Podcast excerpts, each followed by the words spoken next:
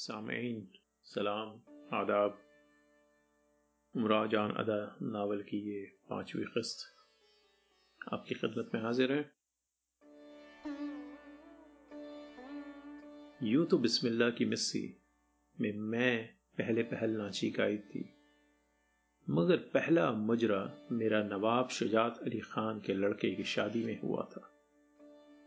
वो महफिल भी यादगार थी नवाब की बारादरी किस शान से सजी गई थी। बेश कीमत शीशा आलात की रोशनी से रात को दिन हो गया था। साफ़ सुथरा फर्श, ईरानी कालीन जरबफ्त के मसनत तकिए, सामने रंग रंग के मृदंगों की कतार रोशन। इत्र और फूलों की खुशबू से तमाम बारादरी बसी हुई थी। धुआंधार हक्कों की खुशबू ग्लोरियों की महक से दिमाग मौत पर था। मेरा सिन कोई चौदह बरस का था। इस जमाने में बड़ौदे से एक बाई जी आई हुई थी। तमाम शहर में इनके गाने की धूम थी। बड़े बड़े गवैये कान पकड़ते थे। मालूमात ऐसी कि पोथियाँ गोया नो की जबान थी। गला वो चार मोहल्ले उधर आवाज़ जाए। मगर वाह, खानम साहब, वाकई क्या रंग देखती थी। इनके बाद मुझको खड़ा कर दिया। मुझे तो क्या तमीज थी, मगर समझदार लोग हैरान थे कि खानम साहब क्या करती हैं। भला बाईजी के सामने इस छोकरी का रंग चमकेगा? पहले गत शुरू हुई उसमें महफिल कुछ मेरी तरफ़ मुखातिब हुई। मेरी भी उठती जवानी थी। सूरत अच्छी न थी, मगर उस वक्त की फुर्ती, चलाकी, अल्हड़पन। कुछ न पूछो शबाब का आलम, क्या कहूँ, कुछ अजब जमाना था। गत थोड़ी ही देर नाची हूँ कि खानम ने यह गज़ल शुरू करवा दी। आज उस बज में वो जलवा नुमा होता है। आज इस बज्म में वो जलवा नुमा होता है। देखिए देखिए, एक आन में क्या होता है। इस गज़ल के शुरू करने के साथ ही महफिल तह बाला हो गई। इसके बाद दूसरा मतला, एक ज़रा बता के जो गाया, अहले महफिल झूमने लगे। नाला रुकता है तो सरगर में जफा होता है। दर्द थमता है तो बेदर्द खफा होता है। और शेर ने तो कयामत ही बर्पा कर दी, फिर नज़र छीनती है, आँख झुकी जाती है, फिर नज़र झेपती है, फिर नज़र झेपती है, आँख झुकी जाती है। देखिए देखिए, फिर तीर खता होता है। इस शेर का ये हाल था कि जिससे नज़र मिला मिला के गाया, नज़र ना उठा सका। बुत परस्ती में न होगा कोई मुझसा बदनाम। बुत परस्ती में न होगा कोई मुझसा बदनाम। छेपता हूँ जो कहीं ज़िक्र खुदा होता है। जरा इस शेर को सुनिए और कयास कीजिए, आशक मिजाजों पर इसका क्या असर हुआ होगा? इश्क में हसरत दिल का तो निकलना कैसा? इश्क में हसरत दिल का तो निकलना कैसा? दम निकलने में भी कम वक्त मज़ा होता है। फिर इसके बाद ये शेर पढ़ा हाल दिल इनसे न कहना था हमें चूक के हाल दिल उनसे न कहना था हमें चूक गए। अब कोई बात बनाए भी तो क्या होता है? तमाम महफिल पर वजद का आलम तारी था। हर शख्स महजूज था। हर लफ्ज पर वाह। हर सहम पर हा हा हा। एक एक शेर आठ आठ दस दस मरतबा गवाया गया। फिर भी सेरी नहीं हुई, होती थी। इसी गज़ल पर मेरा मुजरा मौकूफ हुआ। दूसरे मुजरे में भी यही गवाई गई। मिर्ज़ा रसवा वो खैर महफिल का जो हाल हुआ हो, अज बराए खुदा और जिस कदर शेर इस गज़ल के याद हों, सुना दीजिए। ये किसकी गज़ल है? उमराव। क्या आप नहीं जानते? रसवा मैं समझा। उमराव, और शेर सुनिए। तालिबे गौर पहुँच जाते हैं मरने वाले। तालिब गौर, पहुँच जाते हैं मरने वाले। वो भी उस वक्त की जब शौक रसा होता है। उस वक्त सुबहान अल्लाह उमराव वाकई कलम तोड़ दिया है। आह, में कुछ भी असर हो तो शरबार कहूँ। आह, में कुछ भी असर हो तो शरर बार कहूँ, वरना शोला भी हकीकत में हवा होता है। रसवा, ये फलसफा है। इसे वही खूब समझते हैं। उमराव, और सुनिए। किस कदर मोकद हुस्न मुकाफात हूँ मैं। किस कदर मोकद हुस्न मुकाफात हूँ मैं। दिल में खुश होता हूँ जब रंज सवा होता है। रसवा, ये भी फलसफा है, इसे वही खूब समझते हैं। उमराव, और सुनिए। शौक इजहार अगर है तो मेरे दिल को न तोड़। इसी आईना में तो जलवा नुमा होता है। रसवा, यह तसवुफ है, हम दुनिया के लोग हैं, हमें इससे कुछ गर्ज नहीं। मगर शौक इजहार या लफ्जें क्यों कर मिल जाया करती हैं? उमराव, मख्ता सुनिए। हिजर में नाल और फरियाद से बाजा। ऐसी बातों से वो बेदर्द खफा होता है। रसुआ मतलब से मक्ता निकाला है। मक्ता कहने की फुर्सत न मिली होगी। उमराव, फुर्सत इन्हें कब मिलती है? पहले मुजरे के दूसरे दिन बुआ हुसैनी मेरे कमरे में आई। एक खिदमतगार इनके साथ था। बुआ हुसैनी देखो उमराव साहब ये क्या कहता है। इतना कह के बुआ हुसैनी कमरे से बाहर चली गई, खदमतगार, सलाम करके। मुझे नवाब सुल्तान साहब ने भेजा है जो कल शब को महफिल में जर्द मंदील सर पर रख के दूल्हे के दाहिनी तरफ़ बैठे थे और फरमाया है कि मैं किसी वक्त आपके पास आना चाहता हूँ, बशर्ते जिस वक्त मैं आऊँ, उस वक्त कोई और ना हो। और इस गज़ल की नकल मांगी है जो आपने कल गाई थी। मैं नवाब साहब से मेरे तस्लीमात कहना और कहना शाम को जब चाहे, चाहिए, तशरीफ़ लाइए, तखलिया हो जाएगा। गज़ल के लिए कल दिन को किसी वक्त आना लिख दूँगी। दूसरे दिन, पहर दिन चढ़े खिदमतकार आया। मैं कमरे में अकेली बैठी थी। गज़ल की नकल मैंने कर रखी थी, उसके हवाले की। उसने पाँच अशरफियाँ कमर से निकाल के मुझे दी और कहा कि नवाब साहब ने कहा है कि आपके लायक तो नहीं, मगर खैर, पान खाने के लिए मेरी तरफ़ से कबूल कीजिए। आज शब को चिराग जलने के बाद मैं ज़रूर आऊँगा। खिदमतगार सलाम करके रुखसत हुआ।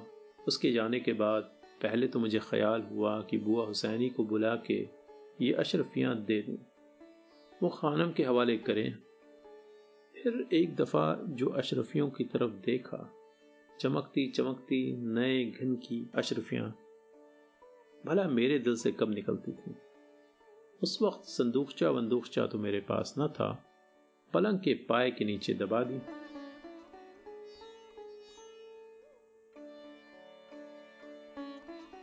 मिर्ज़ा रसुआ साहब मेरे नज़दीक हर औरत की ज़िंदगी में एक वो ज़माना आता है, जब वो चाहती है कि उसे कोई चाहे।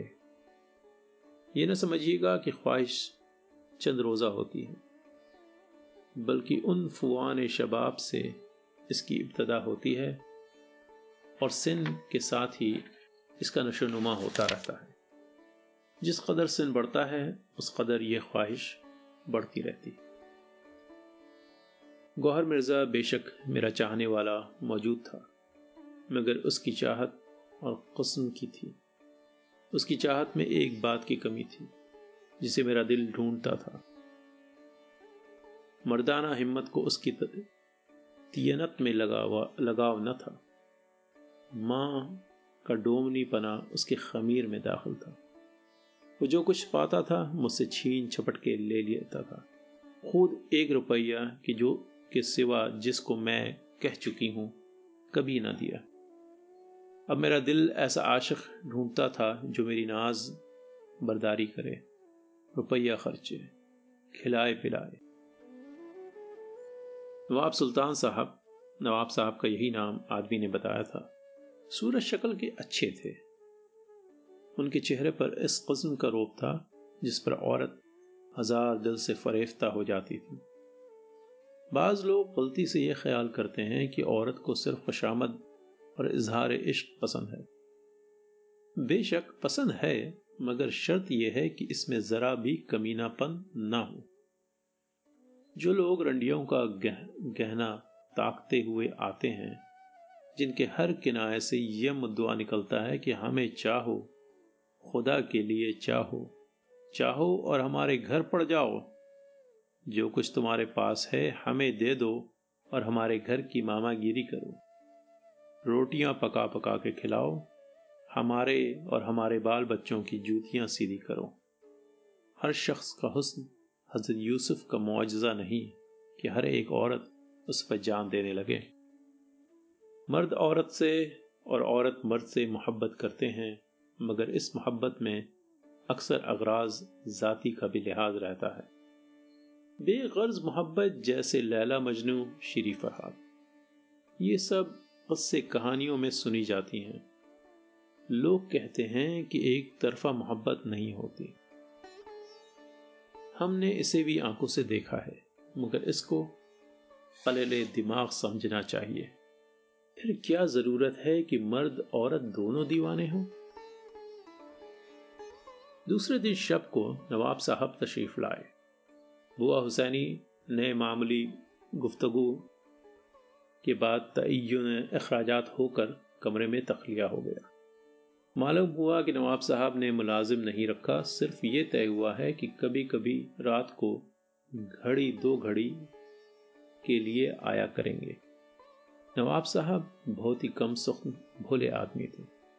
सन अठारह उन्नीस बरस का था। बिस्मिल्लाह के गुंबद में परवरिश पाई थी। माँ बाप के दबाव में थे। दुनिया के जाल फरेब से बिल्कुल आगाह न थे।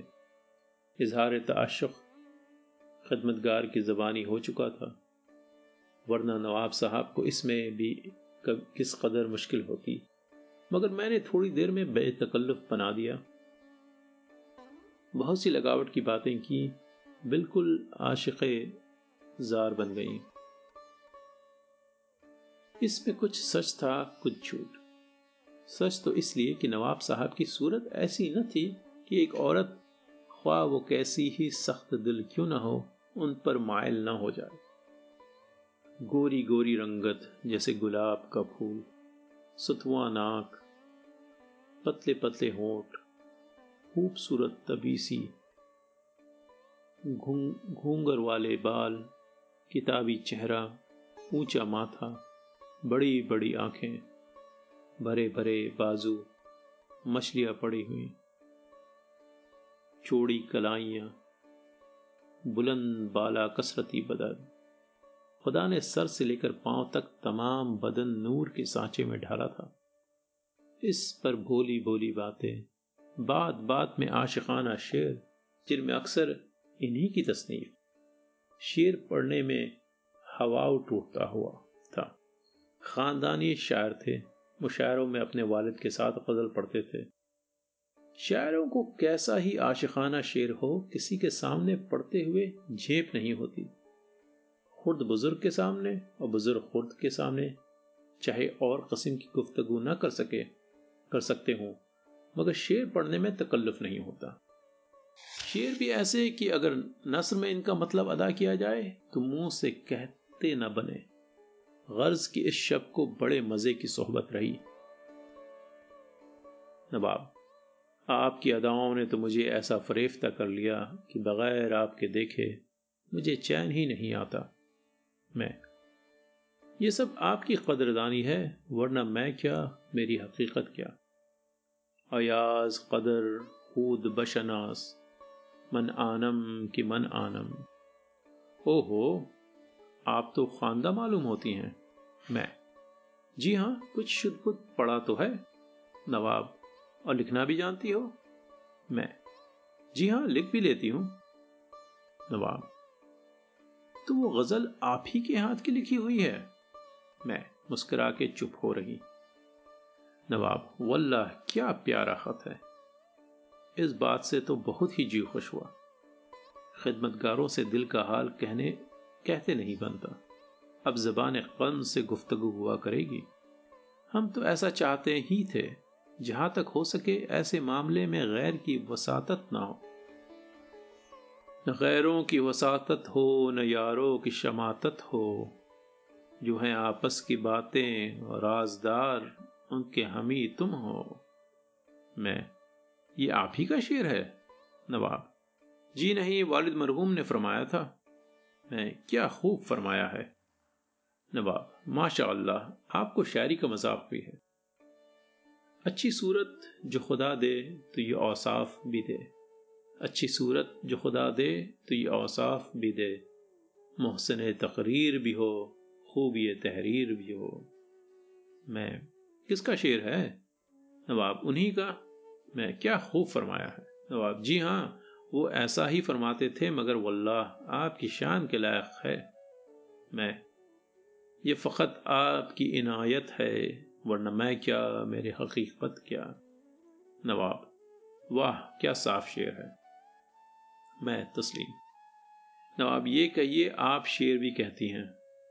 मैं, जी नहीं, आप ऐसे कदरदानों से कहलवा लेती हूँ। इस बात पर नवाब साहब पहले तो एक जरा ची बजी हुए फिर मुझे मुस्कुराते हुए देख के हंस पड़े। नवाब खूब कही, जी हाँ, अक्सर रंडियों का ये वतेरा है कि यारों से कहवा के अपने नाम से पढ़ा करती हैं। मैं, आप रंडियों को ऐसा कहिए, क्या मुराद ऐसा नहीं करते? आप रंडियों को ऐसा कहिए, क्या मर्द ऐसा नहीं करते? नवाब वल्लाह, सच है। वालिद मरहूम के दोस्तों में अक्सर ऐसे साहब हैं जिन्होंने कभी एक मिसरा नहीं कहा और हर मुशायरे में गज़ल पढ़ने को मुस्तैद। अक्सर वालिद ही कह दिया करते थे। कभी ऐसा होता था कि मेरी गज़ल में शेर जायद हुए छाट दिए। मैं कहता हूँ, इसमें लुत्फी क्या है? वालिद मरहूम फरमाया करते थे कि हमने हज़रत उस्ताद के बनाए हुए शेर दीवान से निकाल डाले। झूठी तारीफों से दिल को क्या खुशी होती होगी? मैं, खुदा जाने, यह भी एक हवस है अब बुरी हवस? नवाब अच्छा तो इस गज़ल का कोई शेर याद है तो पढ़िए। मैं, फ़र्ज़ है जब्त नाल फरियाद, जिससे ना खुश हो तुम, वो आदत क्या? नवाब, क्या शेर पढ़ा है? फिर पढ़िएगा, वल्लाह, क्या नई बात कही है? मैं शेर दोबारा पढ़ के तस्लीम आप कदरदानी करते हैं। नवाब शेर ही अच्छा है और कोई शेर पढ़िए, मैं, इस तरह में मेरी, इस तरह में मेरी गज़ल नहीं, ये दो शेर अभी कहे हैं। नवाब ये और तो रहा हुआ, फिल बदी और ऐसे शेर अच्छा और किसी गज़ल के शेर पढ़िए। मैं, अब आप इरशाद कीजिए, इसलिए मैंने सबकत की थी। नवाब मैं पढ़े देता हूँ, मगर आपको गज़ल पढ़ना होगी। इतने में कमरे का दरवाज़ा धड़ाक से खुला, और एक साहब पचास पचपन बरस का सिन सिया रंग बड़ी दाढ़ी, तिरछी पगड़ी बांधे। कमर बंधी हुई कटार लगी हुई कमरे के अंदर घुस आए और आते ही नहायत बेतकल्लुफ से मेरा जानू दबा के बैठ गए। नवाब साहब ने मेरी तरफ़ देखा, मैंने सर झुका लिया। काटो तो बदन में लहू नहीं। कहा तो नवाब साहब से यह इकरार था कि बिल्कुल तखलिया होगा, कमरे में कोई ना होगा। किस मज़े की गुफ्तगु, क्या सुथरा मज़ाक था, क्या राज न्याज हो रहा था, कहाँ ये बलाए मुहीब नाजिल, बलाए महीब नाजिल हुई। संग आमद सख्त आमद। हाय, क्या मज़ा की क्या मज़े की सोहबत थी। इस कम ने कैसा मज़े में खलल डाला। नवाब अभी गज़ल पढ़ने को थे। इसके बाद मैं कुछ कहती, नवाब तारीफ़ें करते। क्या दिल खुश होता। आज ही तो एक ऐसा कदरदान मिला था, जिसे मुद्दतों से मेरा दिल ढूंढ रहा था। और आज ही इस आफत का सामना हुआ। खुदा इस मुए को जल्दी यहाँ से उड़ाए। ये ख्यालात मेरे दिल में थे, और वो खुद, वो खूंखार सूरत आँखों के सामने थी, जिसकी तरफ़ देखने से मेरा दिल लर्ज लर्जा जाता था। ये तो मेरी जान को गोया दिलावर खान हो गया। मुझे बार बार अंदेशा था कि कटार जो उसकी कमर में है, या मेरे कलेजे के पार होगी, या खुदा नखास्ता नवाब को कुछ गुजंद पहुंचाएगी। दिल ही दिल में कोसती थी, खुदा गारत करे मुआ कहाँ से इस वक्त आ गया? आखिर मुझसे तो कुछ न बन पड़ा वो हुसैनी को आवाज़ दी। इन्होंने आके ये माजरा देखा। समझ गई। वो हुसैनी की बातों से मालूम हुआ कि वो इन साहब को कुछ जानती भी थी। बुआ जैनी खां साहब, मुझे आपसे कुछ अर्ज़ करना है। इधर तशरीफ़ लाइए। खां साहब। जो कुछ कहना है वहीं से कहो। हम लोग कहीं बैठ के उठते नहीं। बुआ जैनी तो खां साहब, कोई ज़बरदस्ती है? खां साहब। इसमें ज़बरदस्ती क्या? रंडियों के मकान पर किसी का इजारा नहीं। और अगर ज़बरदस्ती ही सही? हम तो नहीं उठने के। देखे तो हमें कौन उठा देता है? बुआ हुसैनी, इजारा क्यों नहीं? जो जर खर्चेगा, रंडी उसी की है। फिर और कोई इस वक्त नहीं आ सकता? खां साहब तो जर खर्चने को हम नाबिर हैं? बुआ हुसैनी अच्छा इस वक्त इसका कोई मौका नहीं है और किसी वक्त तशरीफ़ लाइएगा। खां साहब, औरत कुछ वाही हुई है, कह दिया कि हम नहीं उठनेंगे। मैंने देखा कि नवाब का चेहरा मारे गुस्से के सुर्ख हो गया, मगर अभी तक बैठे रहे, कुछ मुँह से न बोले। वो हुसैनी बेटी अच्छा तो उठ के इधर चलिया। नवाब साहब, आपके आराम का वक्त है, कोठे पर तशरीफ़ ले जाए। मैंने मैंने उठने का इरादा किया तो इस निगोड़े मारे ने ज़ोर से मेरा हाथ पकड़ लिया। अब क्या करूँ? नवाब, खां साहब, रंडी का हाथ छोड़ दीजिए। इसी में खैरियत है। आप बहुत कुछ ज्यादतियाँ कर चुके हैं। मैं खामोश बैठा रहा सिर्फ़ इस ख्याल से कि रंडी के मकान पर तहतुक करना अच्छा नहीं। मगर अब हाँ साहब, मगर अब तुम क्या कर सकते हो?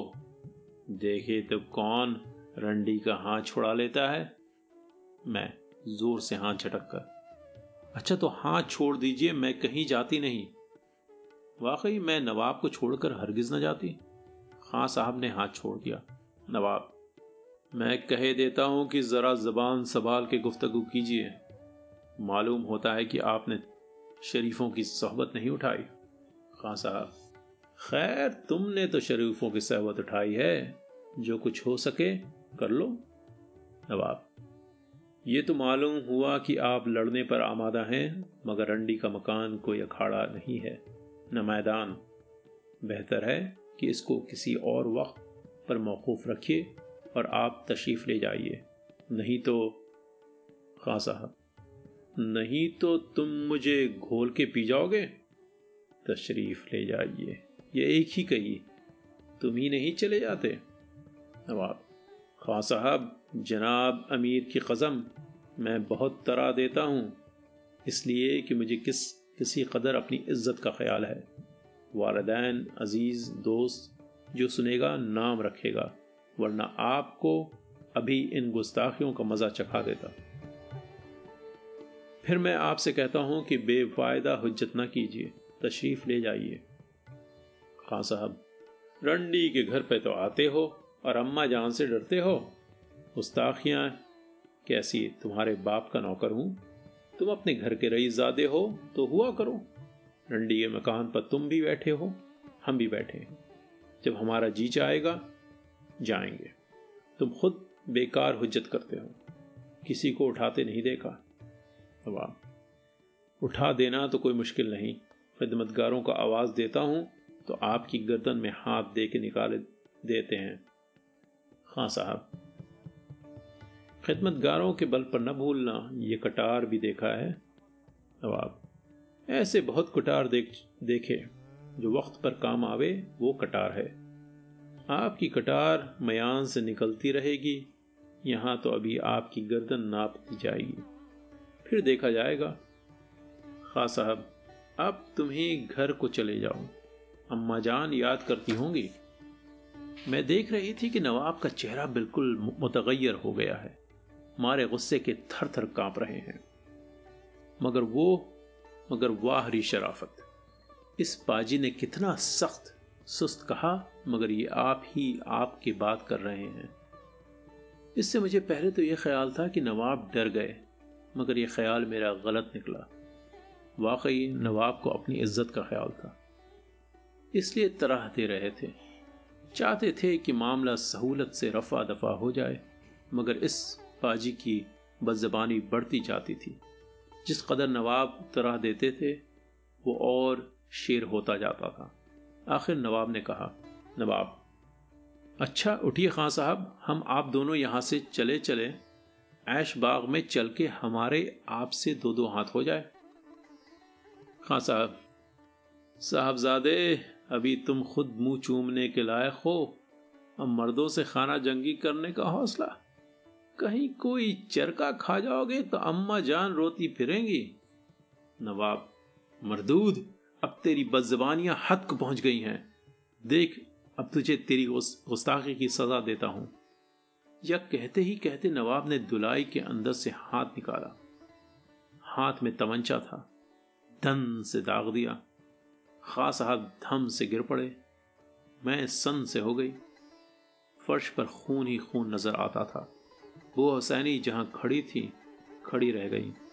नतीजे, तमंचे की आवाज़ सुन के खानम साहब, मिर्ज़ा साहब, मीर साहब, खुर्शीद, अमीर जान बिस्मिल्ला जान, खिदमतगार, महर तू, मैं सब दौड़े आ गए। मेरे कमरे में भीड़ हो गई।